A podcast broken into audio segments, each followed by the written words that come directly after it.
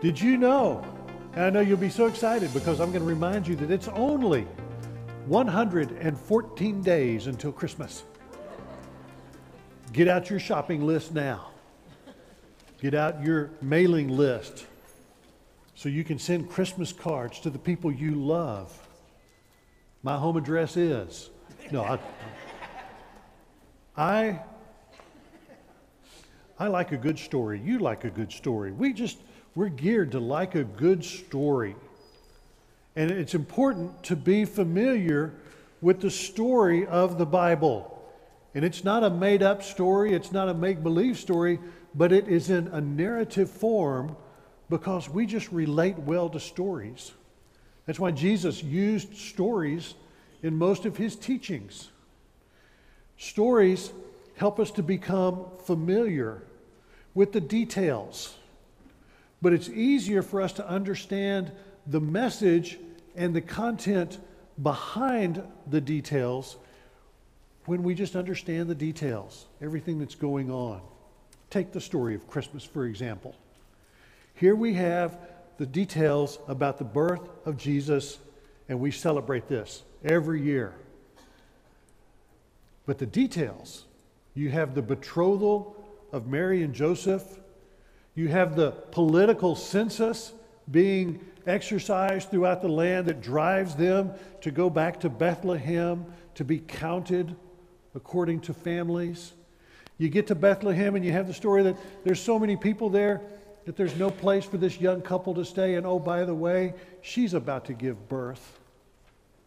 You have the story of them finding a place for the birth of the child, the angelic message to the shepherds, the wise men eventually coming to join them. You have all these details.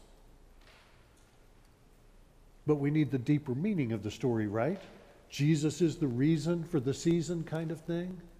We need to understand that the promise of God to send a Messiah,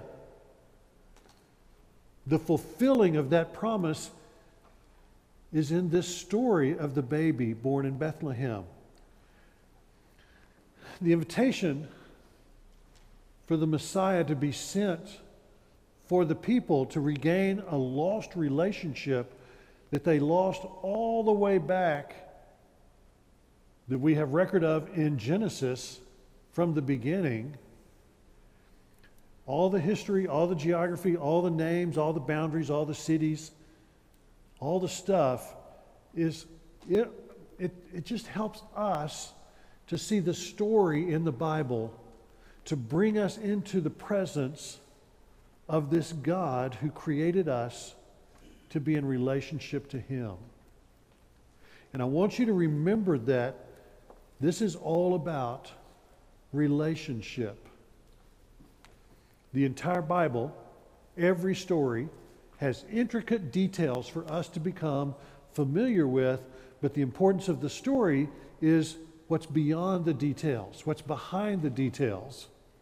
It's in the details that illuminate the larger truth. It's like having a bunch of little bitty lights around the sign. When they turn them on, you can see the sign, see what the real story is. So here's the highlights of the story that we've been doing in the book of Nehemiah.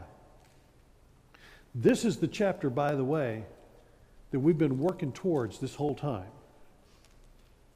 The story is just the completion of the wall and the celebration uh, of this amazing feat of God to rebuild this crumbled up, thrown away wall around this crumbled up, thrown away city.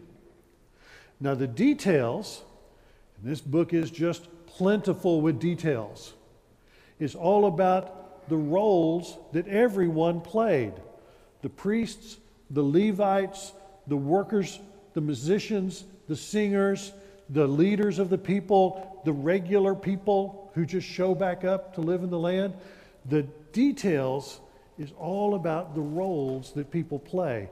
Even the bad guys who live in the cities beyond that kept pestering and actually warring against the Hebrews reclaiming the city and the area, Jerusalem and the land of promise, the tribes of Benjamin and Judah. The first six chapters that we studied in the book of Nehemiah were just that. This is to rebuild the walls. First six chapters. We get into chapter six and we find out the wall is complete. 52 days. That's crazy. But the wall is complete, right? Remember that? We talked about this. 52 days for this. But chapter 7 through 13 that I'm covering this week, and he's going to finish up for us next week, 7 through 13, is the rebuilding of the people of God. It's this whole reestablishing the nation of Israel.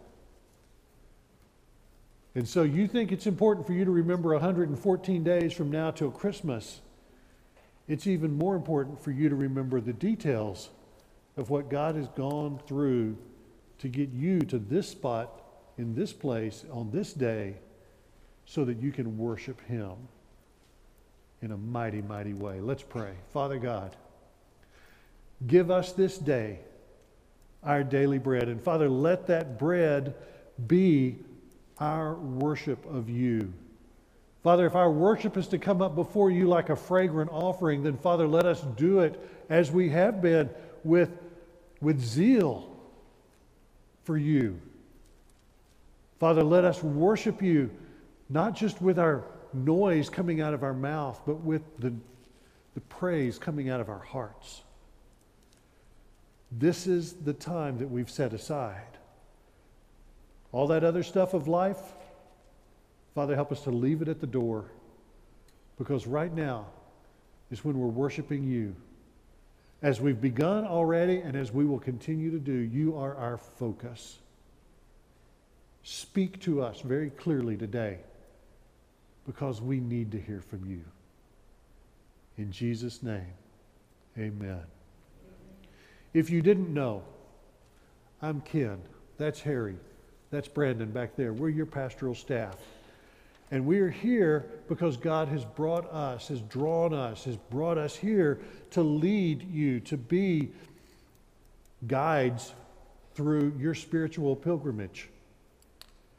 And whether you're joining us in person or you're joining us online, you're here because God has maneuvered your life around for you to be engaged with Him this morning. There's other stuff you could be out doing. There's other places you could have gone. It's a holiday weekend. You might even get tomorrow off. But you're here.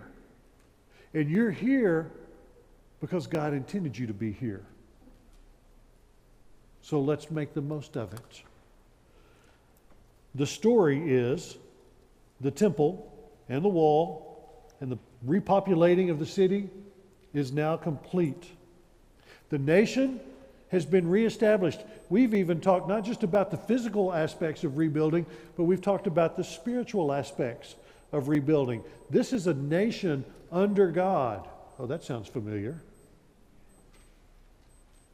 This is a nation under God. God is their leader. They've had kings, they've had prophets, they've had priests, they've had judges, they've had all these people, tribal and not. God is their leader. God is our leader. We need to embrace that reality.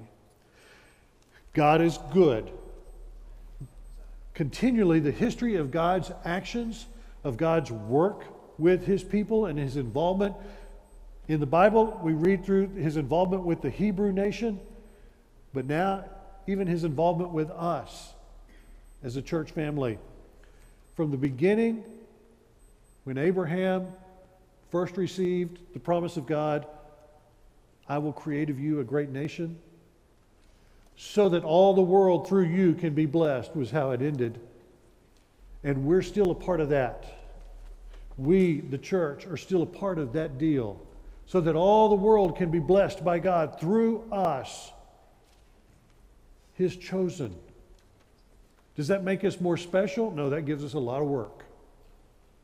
But along with all that work comes a great and mighty God who is doing the bulk of the work. It's kind of like this past week. There's a lot of work going on around here. I've never seen Mark quite so happy as he was riding around with his giant lift. You know, it's just like a kid with Tonka toys. Here we go. Up in the air, having a good time. But it's work. And alongside Mark came a couple other guys. They bailed him out when he got stuck in the lift that time. They, you know, all the help that God gave through Mark and his buddies, they even let me come and play. That's what I'm saying. Sometimes it's like we just get to be kind of involved in the work. I was just kind of involved in the work this, this past week. They did all the hard stuff. But the idea that Christ makes a difference is important for us to remember however we're involved in the work, however we're involved in the relationship. Hmm. From this day forward, for better or for worse, for richer or for poorer, in sickness and in health, to love and to cherish until death brings us together. See, that's what's different in the relationship vows that we make with our Lord. When I made those vows with my wife, till death do us part, when we are separated from one another by death, but in our relationship to God, it's this death that actually brings us closer into His presence. We celebrated the life of a dear lady this past week as she had passed away, and she'd long been a member of the church, and her family had been a member of the church. And we celebrated her life, and over and over again, her family, her friends talked about her heart for the Lord. The gentleman who shared the message of the funeral that day shared the gospel because this is what she had wanted. Made sure that they understand it's all about Jesus. The story has always been about our relationship to God through Jesus. The details, we've had the story, the details is tying the past to the present to share with the future. Okay? Tying the past to the present to share with the future. You have to have these three views. So in verses 1 through 7 of chapter 12, you wondered, is he ever going to get to the Bible? Yes. Verses 1 through 7, and then we're going to jump down and pick up verse 26 in chapter 12 of Nehemiah. Now, these are the priests and the Levites who came up with Zerubbabel, the sons of Shealtiel, and Jeshua. Bear with me. Seraiah, Jeremiah, Ezra, Amariah, Malluch, Hattush, Shechaniah, Rehum, Meremoth, Iddo, Ginnethoi, Abijah, Mijamin, Maadiah, Bilgah, Shemaiah, Joy, Joiarib, Jedediah, Sallu, Amok, Hilkiah, and Jedediah. These were the heads of the priests and their kinsmen in the days of Jeshua. Now down to verse 27. These served in the days of Jehoiakim, the son of Jeshua, the son of Je- Jozadak, in the days of Nehemiah the governor, and of Ezra the priest and the scribe. You would think a guy that had been to school for so long could just simply read, okay? Just doesn't happen. These were the priests and the Levites. In the opening section of verses, and what I didn't read was all the names of the priests and the Levites, and the fathers and the sons and the grandsons and all this stuff. This is like reading a who's who of religious leaders that are in Jerusalem and the families thereof. Again, tying the past to the present, looking at the future. The priesthood was divided into three main groups. You had the high priest, and that would rotate among the priests, but the high priest had the role every year of offering the sacrifice for sins for the people in the Holy of Holies once a year. We talked about that a little bit in the covenant study this morning.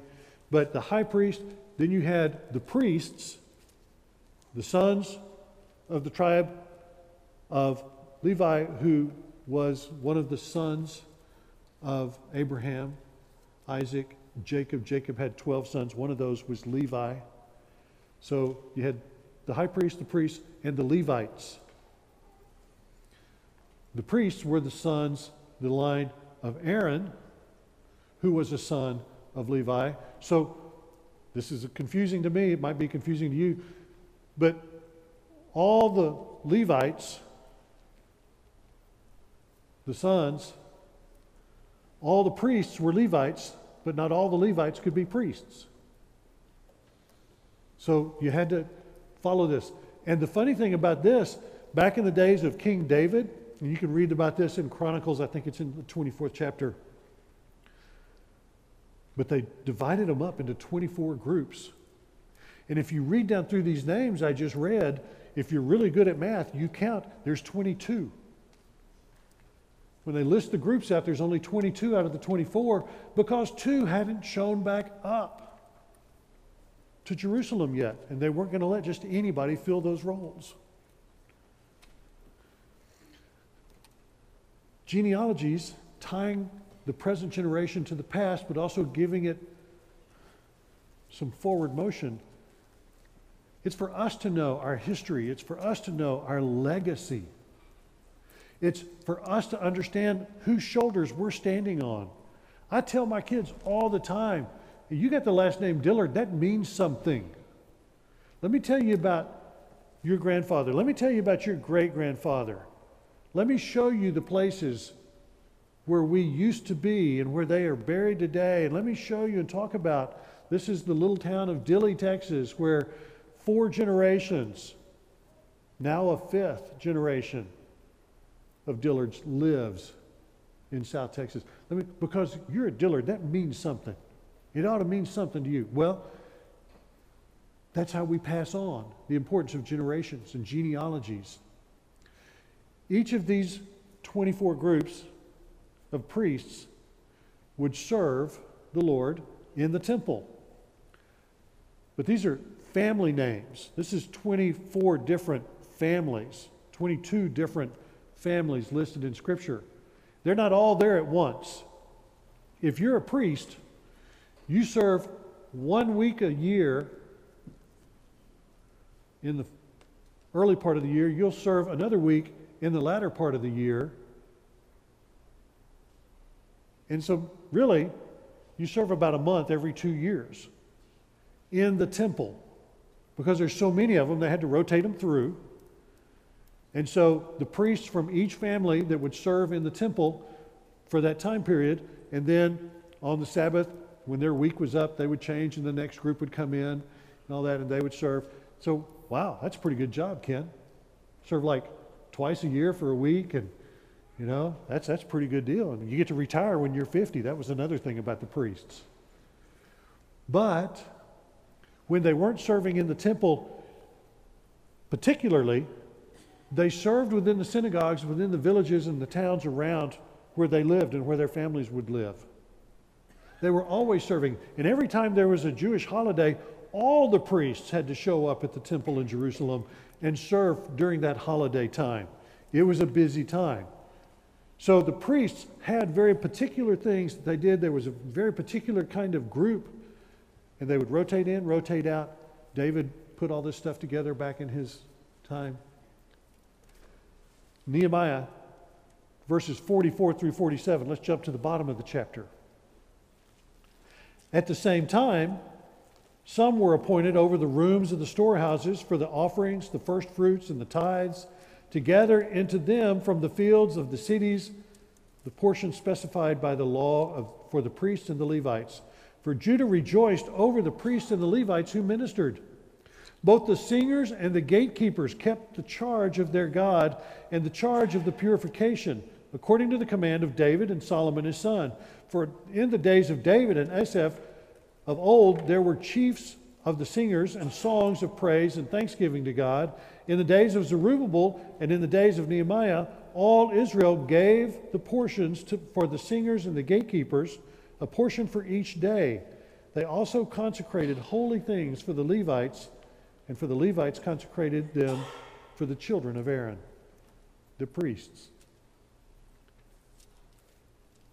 Everybody in the nation gave things so that the priestly class and the Le- Levitical class would be provided for.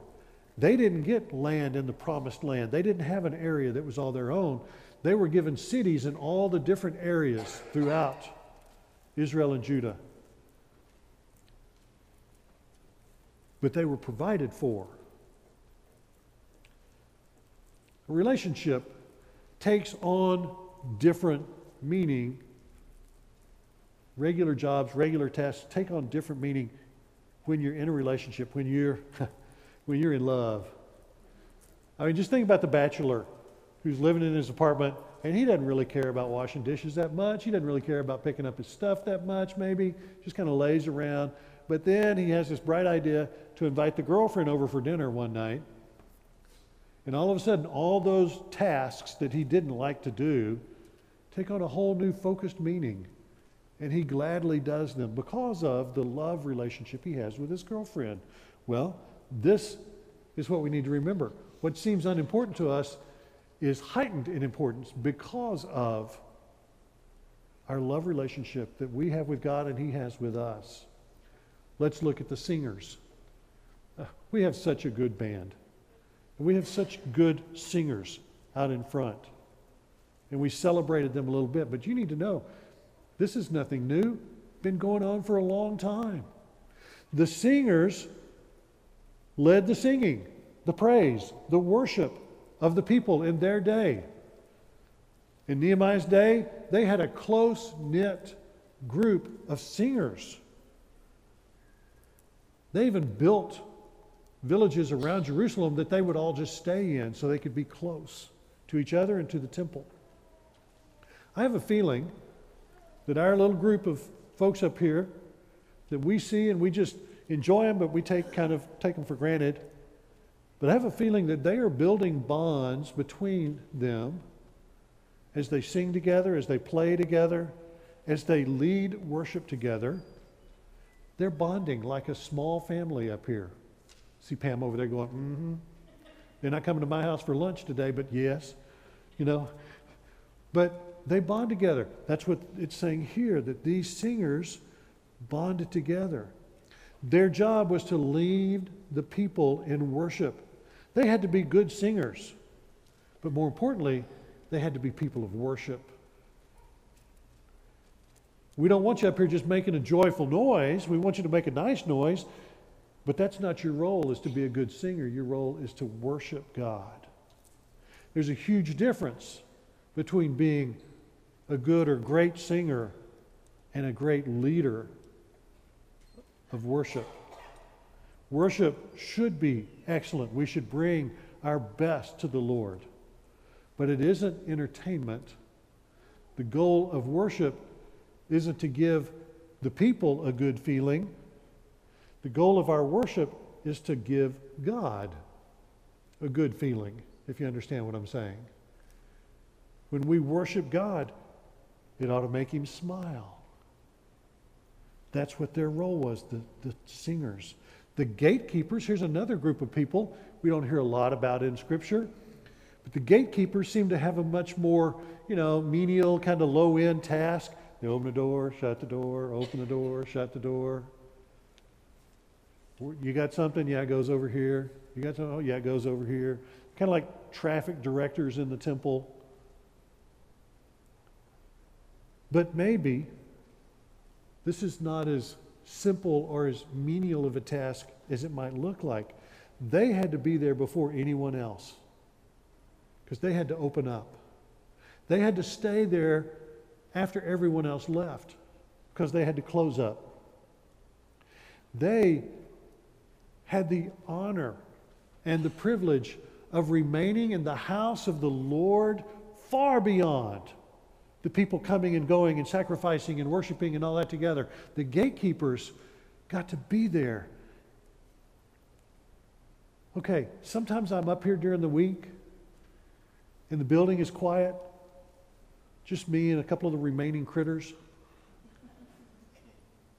And I will come in here and I won't even turn the lights on. I'll just find my way down. And sometimes I just get to come in and sit and pray and enjoy the presence of God in His house. I know I have Him in my heart, but there's something about being in His house That's why we push so hard to get you to come on Sundays here. I understand if you can't come and you want to tune in online and all that stuff, but there's just something about being in the house. When I come and I sit when no one else is around, I can't describe the feeling. It's special. The gatekeepers got this.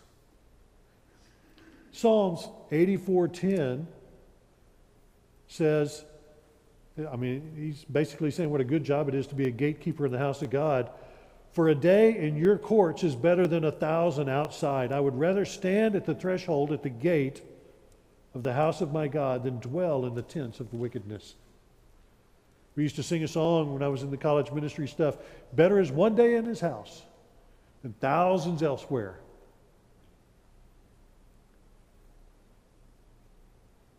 There was a gentleman by the name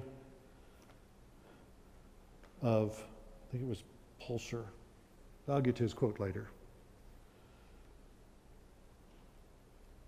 You need to understand the most menial job for God is better than anything else you can do anywhere else.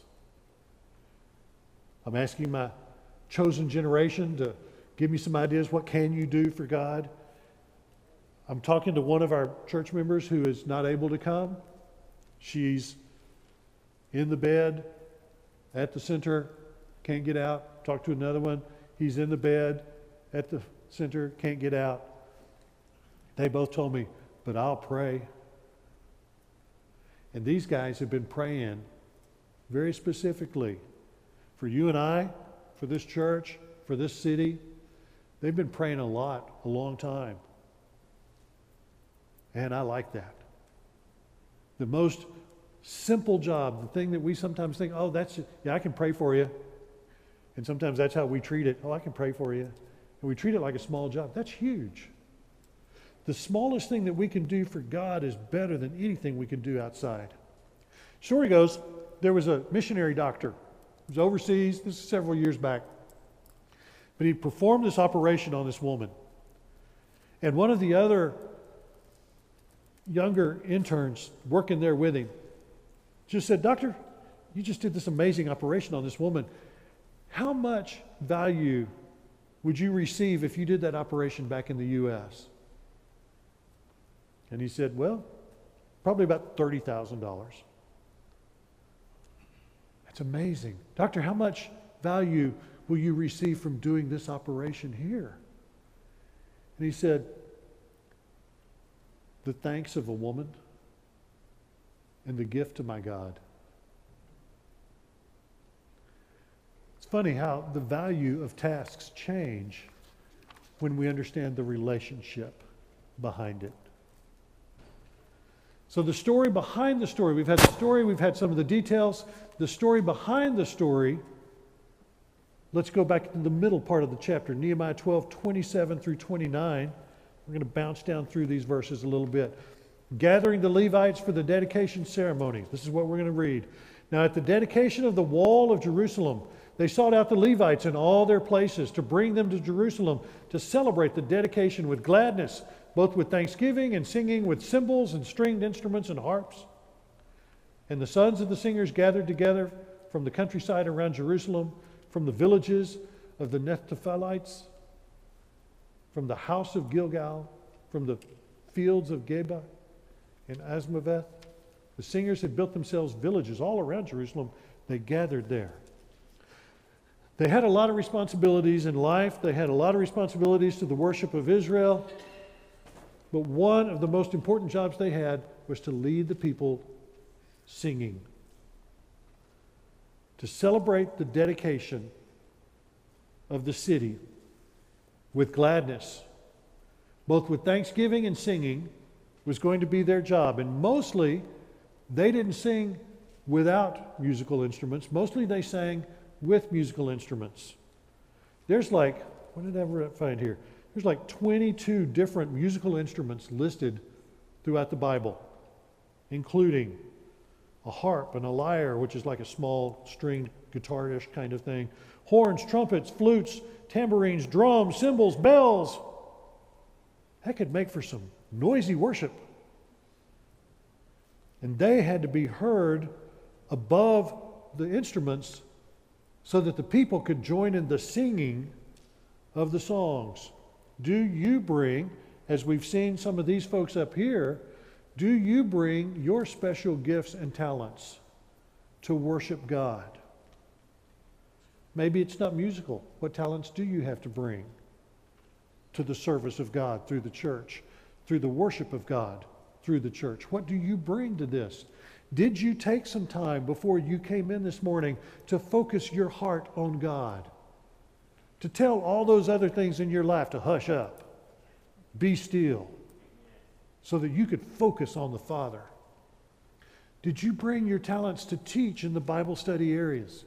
Did you bring your reading and your time given during the week to those passages to contribute to the conversations? Did you bring did you bring that hug and that smile with you when you came into the building this morning to offer it to someone who needs that very much today? What did you bring to the worship of God?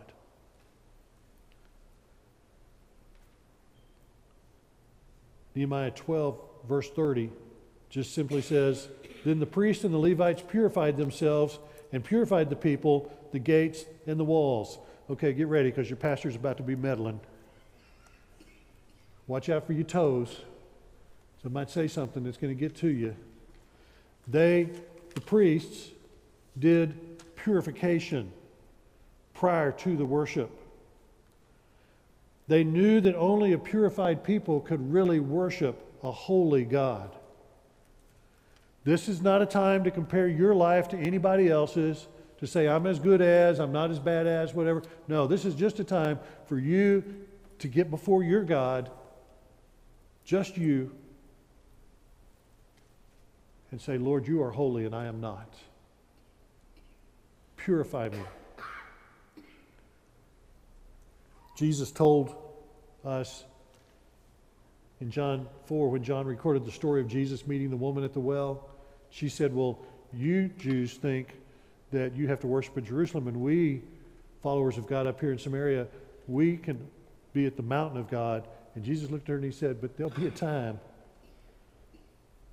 Who may ascend to the hill of the Lord, or who may stand in his place? He who has clean hands and a pure heart. Wow. True worship is not just something that makes you feel good inside. True worship, true spiritual worship, is aimed, like I said before, to make God feel good about us as children. But without purity, we cannot worship God in spirit and in truth. We can be made pure before God today by doing what the Bible says to do, not following Old Testament ceremony or, you know, dipping the branch of hyssop into the mixture and slinging it around and all this. No, not that. But in the New Testament, 1 John 1 9 just simply tells us if we confess our sins, he is faithful and just to forgive us of our sin and to cleanse us, purify us from all unrighteousness. So they purified everything. They purified the walls, they purified the walkways, they purified the people, they purified the animals, they purified everything. Hmm. I'm thinking there's a good chance that you could use a little good purifying right now. That if God were to, to come into your presence, you would be like going, oh, snap. like the Old Testament prophet, I am a man of unclean lips we could stand a little purification. When was the last time, this is where I'm meddling now, when was the last time you looked around your home? Where you looked around your car?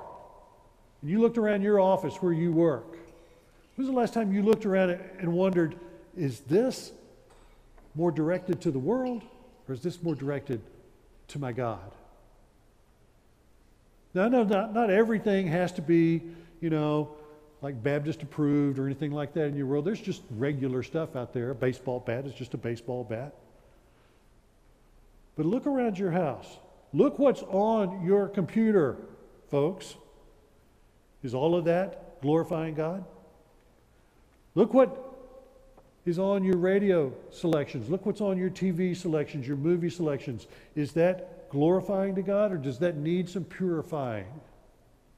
How do you come before God when you've not prepared in your everyday life? I've been preaching this sermon to me all week. Don't feel like I'm picking on you.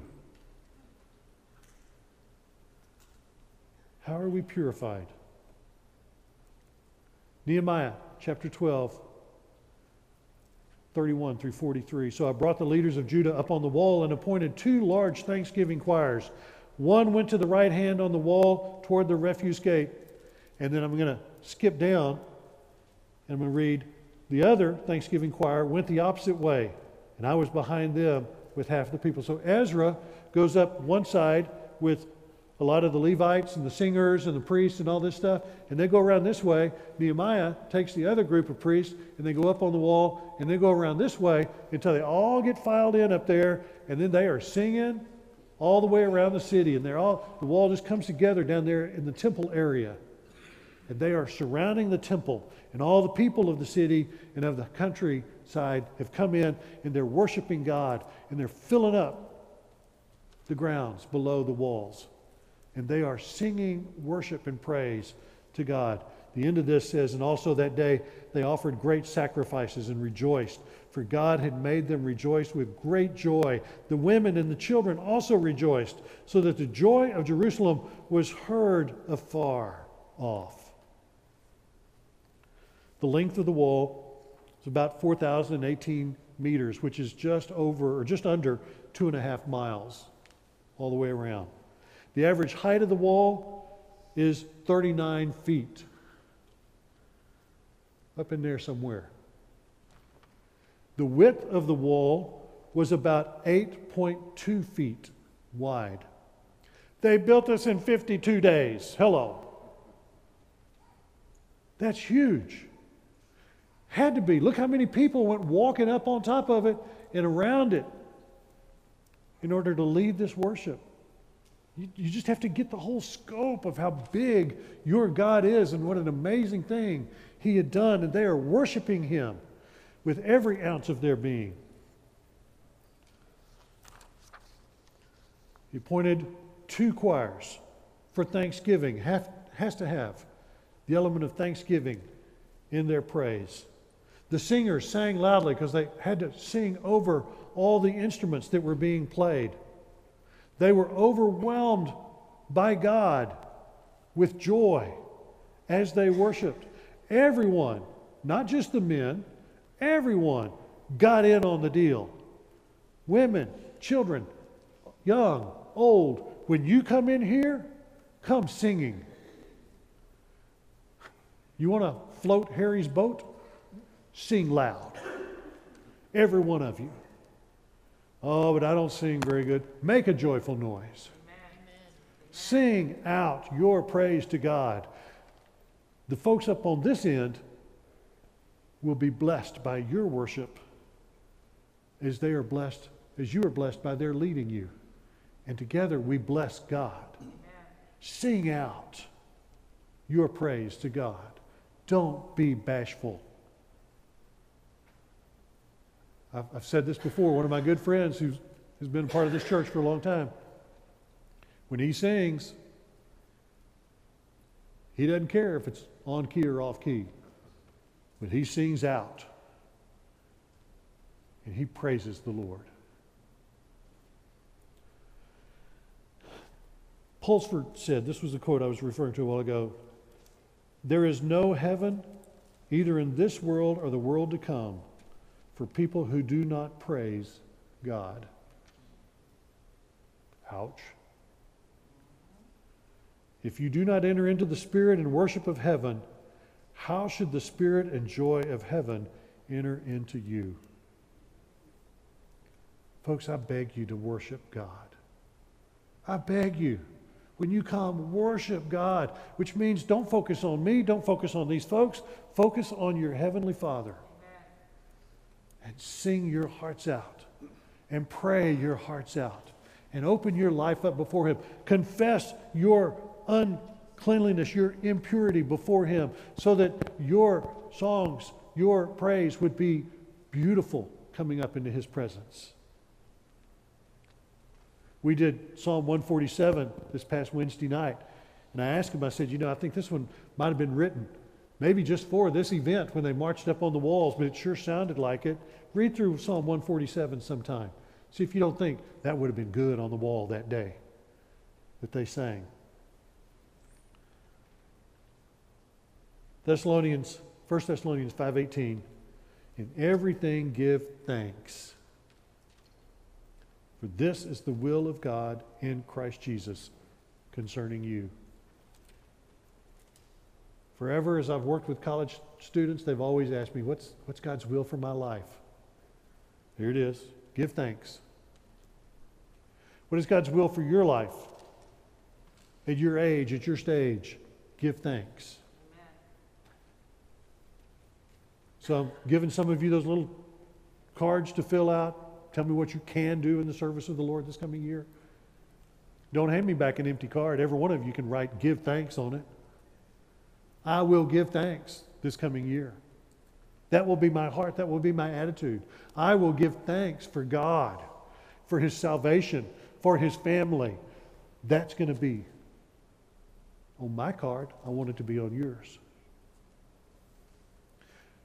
The way we're going to wrap this up today is a good old fashioned responsive reading.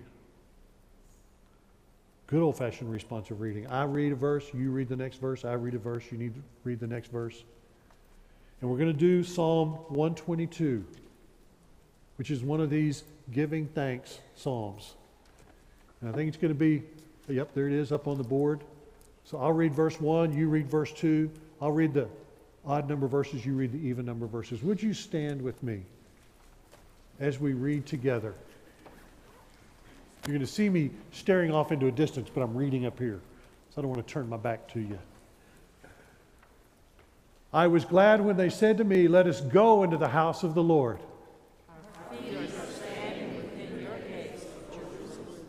Jerusalem, that is built as a city that is compact together.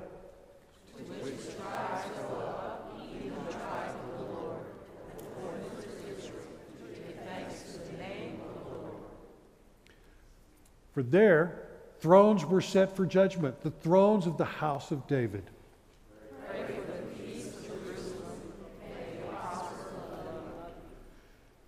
May peace be within your walls. May prosperity within your palaces. Friends, say, within you. For the sake of the house of the Lord, our God. I will seek your good. Amen. Come on.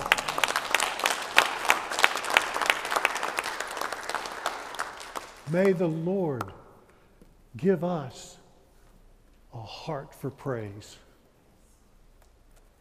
This is a time that we go into and we'll be sharing some music that is a time for you to reflect, for you to think, Lord, what did I get from this today? And if you want to come down and pray with me or pray with somebody, go to them and pray with them. But this is a time for us to get right with God. But then we always do one more little song as we go out. I want you to go out singing. I want you to go out dancing. I want you to go out praising your God today. Because this is what we've been reading up.